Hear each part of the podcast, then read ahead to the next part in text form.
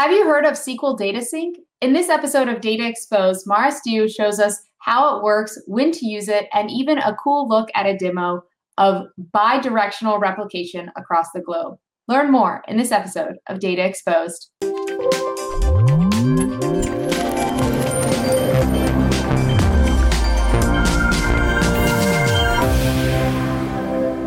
Hi, I'm Anna Hoffman, and welcome to this episode of Data Exposed. Today, I'm joined once again by Mara Steiu, a program manager on the Azure SQL team. Mara, thanks so much for coming back on the show. Thanks for having me again, Anna. Yeah, of course. And today we're going to be talking about a slightly different topic. Last time we talked about change data capture, and today we're going to be talking about SQL data sync. And this is something I don't know a ton about. Um, so I'd love if you could just kick us off by telling us more about what SQL data sync is and how it works.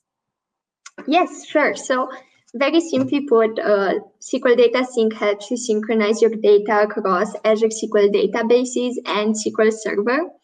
And the whole concept of SQL Data Sync re revolves around the sync group. And the sync group consists of a hub database, which has to be in Azure SQL database, and one of, one or more member databases, which can be either Azure SQL DBs or SQL Server uh, DBs on-prem, for instance.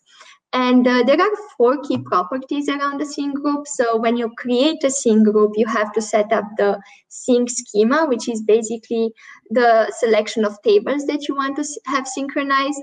Then you have the sync direction. And here you can do uh, one directional replication or bidirectional sync, which is really cool about the SQL data sync. So you can go from member to hub, hub to member, or both. Then you have a sync frequency. So when you set up your sync group, you can have you have the option to run sync manually on demand whenever you need it, but you can also have it as automatic sync. So if you select automatic, you can select frequency of as low as 30 seconds, for instance, but also as high as 30 days. So there's a lot of uh, options that you have there. And lastly, there's also a conflict resolving policy. So when you set up a sync group, you have to um, you have to tell the SQL data sync what you want to happen if you have some some uh, conflicts uh, when changes are being made. You want the hub to win, so the changes in hub to override those on the member, or you want the member to win. So you have to select one of these two options when you when you when you create a sync group.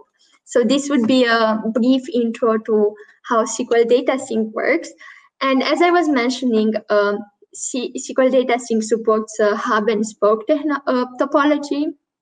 So as you can see in this diagram, the changes between members are only done through the hub database, which has to be in Azure SQL DB. So as you can see in figure two, uh, the members get synchronized with changes that go through, hub, through the hub DB.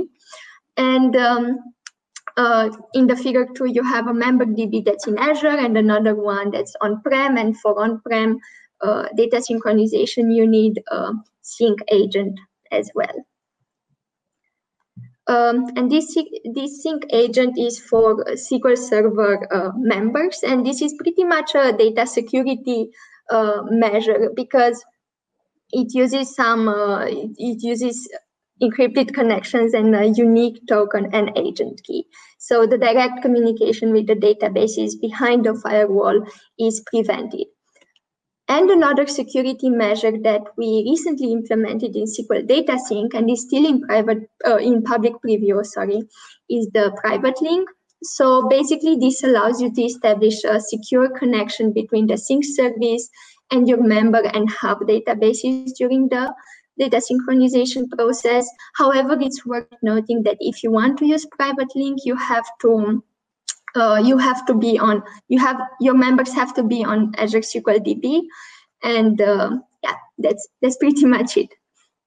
Awesome, cool. This is a good overview, and I also like how you're stressing the importance of security because when we're moving data around, security is a huge piece of that. Now, Mara, um, what are some use cases that you're seeing for customers actually using this? Yes, so we actually see a broad range of uses for SQL data sync. However, these would be the three key scenarios that we see SQL data sync uh, um, being used for. So first of all, we have hybrid data synchronization. So you can obviously use uh, uses for hybrid applications between SQL Server and Azure SQL DB, and this might be very useful for customers considering moving to the to the cloud and putting some of their applications on Azure, but still having databases on-prem as well. You might have distributed um, apps, so across databases storing different workloads of your application, and you might have you use the SQL data sync for global synchronization, simply to, to keep databases in regions across the world synchronized. And we'll actually see this use case in practice in a, in a demo very soon. Oh, cool. Yeah, I, I would love to see a demo of this, Mara. It seems really cool. Before we get into the demo, just one last question. Is there anything people should be aware of, like as far as gotchas when they set up SQL Data Sync or choose to use it? Sure, that's a very good question. So um, we get a lot of questions around performance impact, and uh, there are. Uh, it's it's worth knowing because before you start using SQL Data Sync that all the side tables and sync artifacts are stored in your users database. So before you start using it, you must check that you have the right service tier and you have in, or you have enough vCores uh, in order to, to store all that data. And then it's also important to be aware that we guarantee eventual consistency. So all changes are eventually made and there's no data loss. Um, however, it's worth noting um, that transactional consistency is not guaranteed. And lastly, there are some limitations that are uh, very well documented. I'll share some links. But for instance, all the tables that you add have must have a primary key. AAD authorization is not supported as of now, and uh, some other limitations. Also, it's worth mentioning that SQL Data Sync is not supported in Azure SQL managed instances. Got it. These are good things to keep in mind, and we'll put a link to a bunch of different resources in the description for folks to go deeper into this. Uh, Mara, can you show us an example of this in action? Sure. So as I was uh, mentioning, I will, I'm going to show you the scenario of synchronizing uh, data across databases in different regions of the world. So let's assume we have a foods business that and they want to synchronize their inventory across US and Asia. You want to make sure you have consistent inventory across these regions. So we're gonna do bidirectional data synchronization using SQL Data Sync in the Azure portal. You can also decide to use SQL Data Sync using PowerShell, REST APIs, and again, I'll share more links, but for the purposes of this demo, we're using um, the Azure portal. So let's see quickly how this works. So I'm on the US database right now, which is going to be my hub database. And as you can see, I have four inventory items in the US. And here's my Asia database, my member database, which is also in Azure SQL DB, so which means that we can use private link. However, this only has the first three items that we see in the US, so we want to make sure these databases are in sync, which is not the case right now. So I'm going to create a sync group, and I start on the hub database side, and I create a, a name for the sync group, which is US to Asia. I'm going to create a new metadata database in my own resource group, and this is going to be on the on the same um, on the East US region in, in the US. However, I'm gonna set it up as basic given this workload. And as you can see, I can set up automatic sync. So I will have uh, the sync frequency two seconds, every two seconds I want the sync to run and I want to use private link for security reasons as we were talking before and I'm creating the sync group. However, before the single is created, I must manually approve the private endpoint connection, which is the private link. So I'm going to approve it first.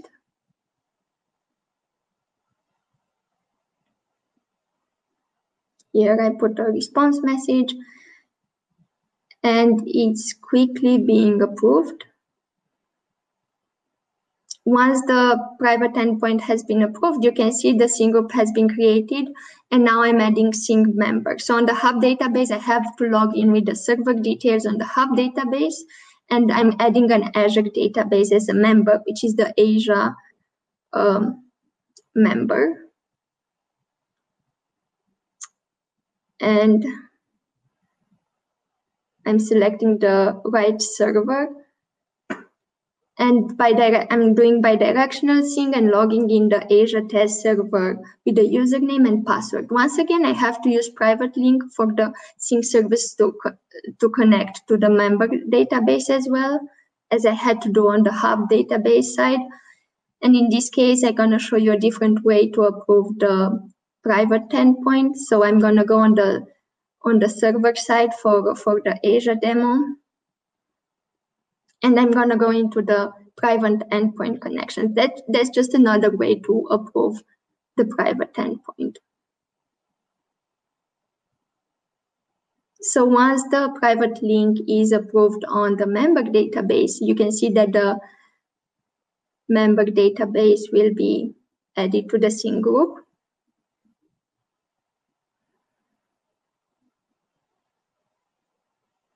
And here I'm lastly have to configure the sync group. So here I can select the sync schema, which we talked about. So I'm gonna select which tables I want to sync. And in our case, we only have one tables and it detected it has three columns. So I'm gonna add all of them on the hub database side.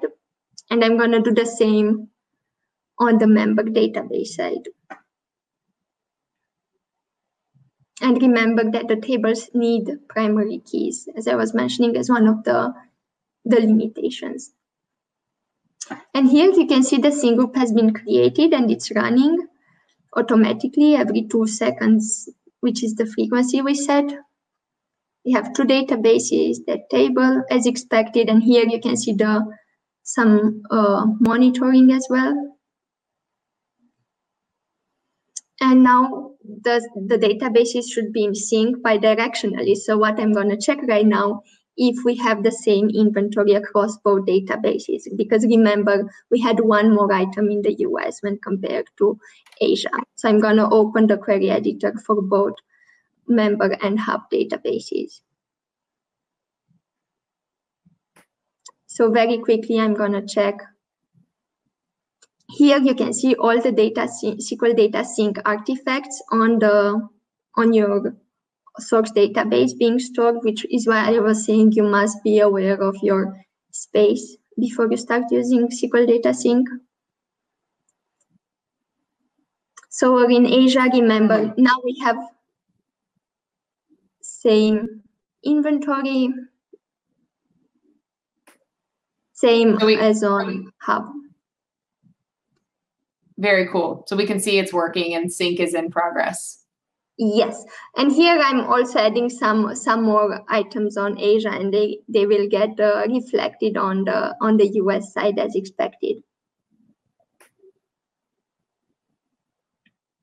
So here you can see if I insert data on the member database in Asia, it, sh it should get reflected as expected in the hub database, the, the dragon fruit and unfortunately i made a very small spelling error so i'm fixing that and hopefully it will work.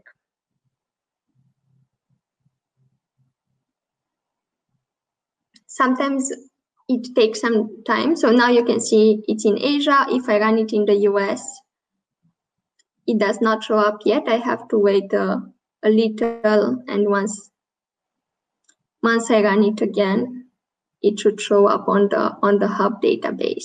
Because remember we do have the frequency every two seconds but the actual sync takes a bit of time. So uh, that's something to be aware of. And as you can see this worked and we had set very simple bidirectional replication between two uh, regions around the world.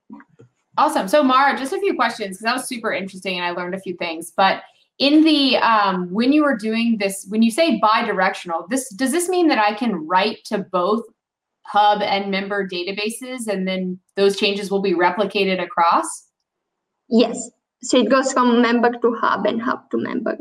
That's pretty powerful but that also explains why you need this conflict resolution. Like if there's exactly. any sort of conflict maybe with the primary key then who wins? Um, so that's exactly. really cool. The other thing i noticed during your demo is this service, the wizard basically, you took us through in the portal, it's actually going out and creating the private endpoint connections for both of those servers? Yes, so it, it creates the a private endpoint connection for the sync service to connect to the hub and a private endpoint connection for the sync service to connect to the member database. Wow, that's pretty cool. Taking a lot of the legwork out of it, and you just have to go and Yeah. approve that you're okay with this service being created. Yes, you have to make sure you manually approve it before the sync group gets created and the member database gets created. Yeah. Very cool. Okay, and then my final question for you. I'm sorry, you got a lot of questions today. I uh, my final question to you is for viewers that have watched the video on CDC and now are watching this video on SQL Data Sync. Can you give some insights on on you know like what what to use when? Yes, sure. So if you, for instance, have a high volume of data and you want to send uh, data changes, you want to stream them to other sources in, uh, you might you might find CDC more helpful to use because integrated with Azure Data Factory, for instance, you can send high volumes of, of data. However, if you have smaller databases, smaller data, and you don't need um, transactional consistency, as I was mentioning about SQL Data Sync, SQL Data Sync might be might be the right uh, the right uh, tool to use. So it depends on your data volume. If you need it uh, closer to near to near real time, so closer to real time or less close. SQL Data Sync might also take longer. So it depends on the time and the volume of data. So for higher volumes and closer to to real time, we recommend the CDC approach. While for those that in which you don't necessarily need real time or near real time and you have less data, you might decide to use uh, SQL Data Sync. Awesome, cool. That's a really helpful just kind of guidelines and I love it's the classic example of kind of it depends on what your scenario Yep. is. Um, but it's good to know that we have these two services and your int- input on what to use when. So thanks so much, Mara, again for joining us on the show. Again, it was really useful for me. I learned a lot. Your demo was really cool. I think our viewers probably feel the same way. Uh, to our viewers out there, be sure to check the links in the description to learn more about SQL Data Sync and also leave a comment and let us know what you thought of Mara's demo and the service itself. And with that being said, thanks for joining us, and we hope to see you next time on Data Exposed.